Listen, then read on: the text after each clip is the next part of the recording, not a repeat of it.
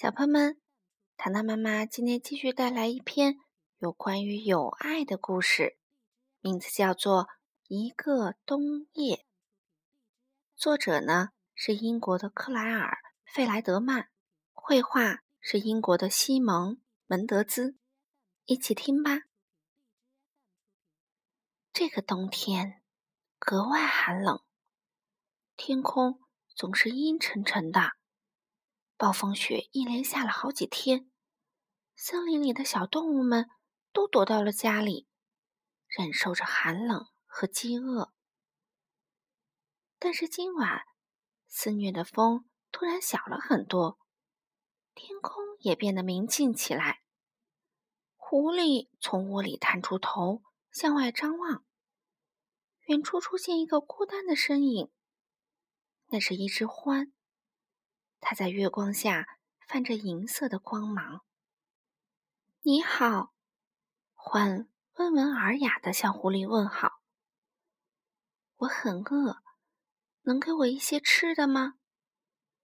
狐狸皱了皱眉，尽管自己也没有足够的食物，但是看到獾的眼睛里流露出友善的目光，狐狸觉得自己必须帮帮他。等一下。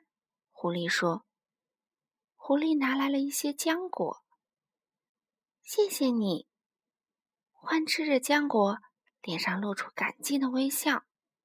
然后他与狐狸告别，低头顶着凛冽的寒风，又走入雪夜之中。寒冷与饥饿让小老鼠难以入睡。正当他躺在床上翻来覆去的时候，突然听到外面传来了脚步声。哦，天哪！这个时候谁在外面啊？他惊讶的屏住了呼吸。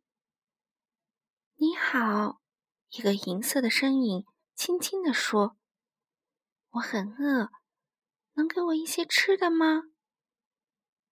我什么都没有。小老鼠忍不住抱怨：“没有一点儿吃的。”哦。我能理解，獾点点头，转身离开。小老鼠听见獾的脚步声越来越远，它想到獾看起来是那么的温和友善，可自己却拒绝了它，心里很过意不去。等等，小老鼠赶忙追上去，野兔就住在附近，或许它能帮助你。于是，小老鼠和獾。一起艰难地向野兔家走去，刺骨的寒风抽打在他们身上，雪花纷纷扬扬地洒落下来。但不知怎么的，即便在这样一个阴暗的冬夜里，小老鼠却觉得很安心。欢温暖的目光就像天空中明亮的星星。被吵醒的野兔非常生气，而且。他也不想与人分享自己仅有的一点浆果。我知道现在很晚了，但是我告诉獾，你能帮助他。小老鼠悄声说：“拜托了，他快要冻僵了，还在挨饿，而且我也快要被冻死了。”嗯，我想你们最好还是进来吧。野兔终于同意了。野兔拿出自己仅存的一点浆果，和朋友们一起分享。他不仅回想起过去的美好时光，那时他会和小老鼠一起分享所有的东西。他们度过了很多幸福的日子。那些逝去的岁月，多么令人怀念啊！很快就到了离别的时刻。獾谢过小老鼠和野兔之后。又独自上路了。没有了獾，野兔的小窝里又变得寒冷起来，而夜色也更深了。可怜的獾，现在外面肯定特别冷。小老鼠叹了口气，探出头看向寒冷的黑夜，希望它能平安。野兔的话语里充满了担心。就在这个时候。他们发现一个模糊的身影正慢慢走过来，哦是狐狸！小老鼠叫道。“你在干什么呢？”野兔问道。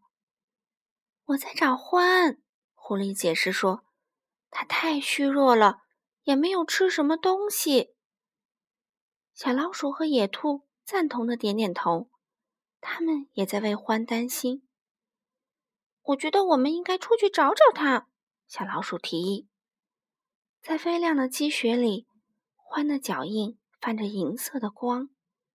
三个好朋友跟着獾银色的脚印走进森林深处，而此时暴风雪又变得猛烈起来。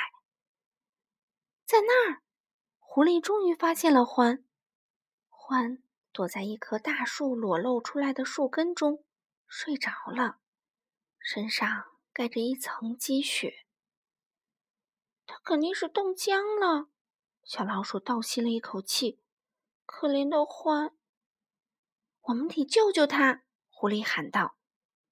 为了不吵醒獾，小老鼠和野兔悄悄地采集了一些。柔软的苔藓和树叶给獾当床。狐狸呢，挖了一个雪洞，用来遮挡风雪。他们一起为獾做了一个温暖舒适的窝，然后他们依偎在一起，躲在这个临时的小窝里，互相取暖。风还在呼啸，雪也下得很大，但四个小伙伴挤在一起。做着香甜的美梦。第二天早上，獾不见了。剩下的三个小伙伴四处寻找，却只看到一串银色的脚印，一直延伸到很远的地方。不知道獾去哪儿了？狐狸说：“他会回来看我们吗？”正当狐狸一脸惆怅的时候，小老鼠兴奋的大叫起来。快看呐，看那儿！大家都吃惊的瞪大了眼睛。这礼物太棒了！狐狸完全被眼前的景象惊呆了，太神奇啦！小老鼠小声说。然后他发现了一张小纸条：“感谢你们对我的所有关怀，这些是给予你们的回报。”是獾留下的。野兔叫道：“我就知道它很不一般。”这时候，太阳突然拨开云雾，将温暖的光芒洒向大地。无数的雪花在阳光下栩栩生辉，就像欢微笑的眼睛中闪烁的光芒。小朋友们，今天的故事就讲完啦。故事的结尾，欢。为了感谢好朋友们的帮助，留下了许许多多的果实和浆果。朋友们就是要相互关爱、相互帮助，对吗？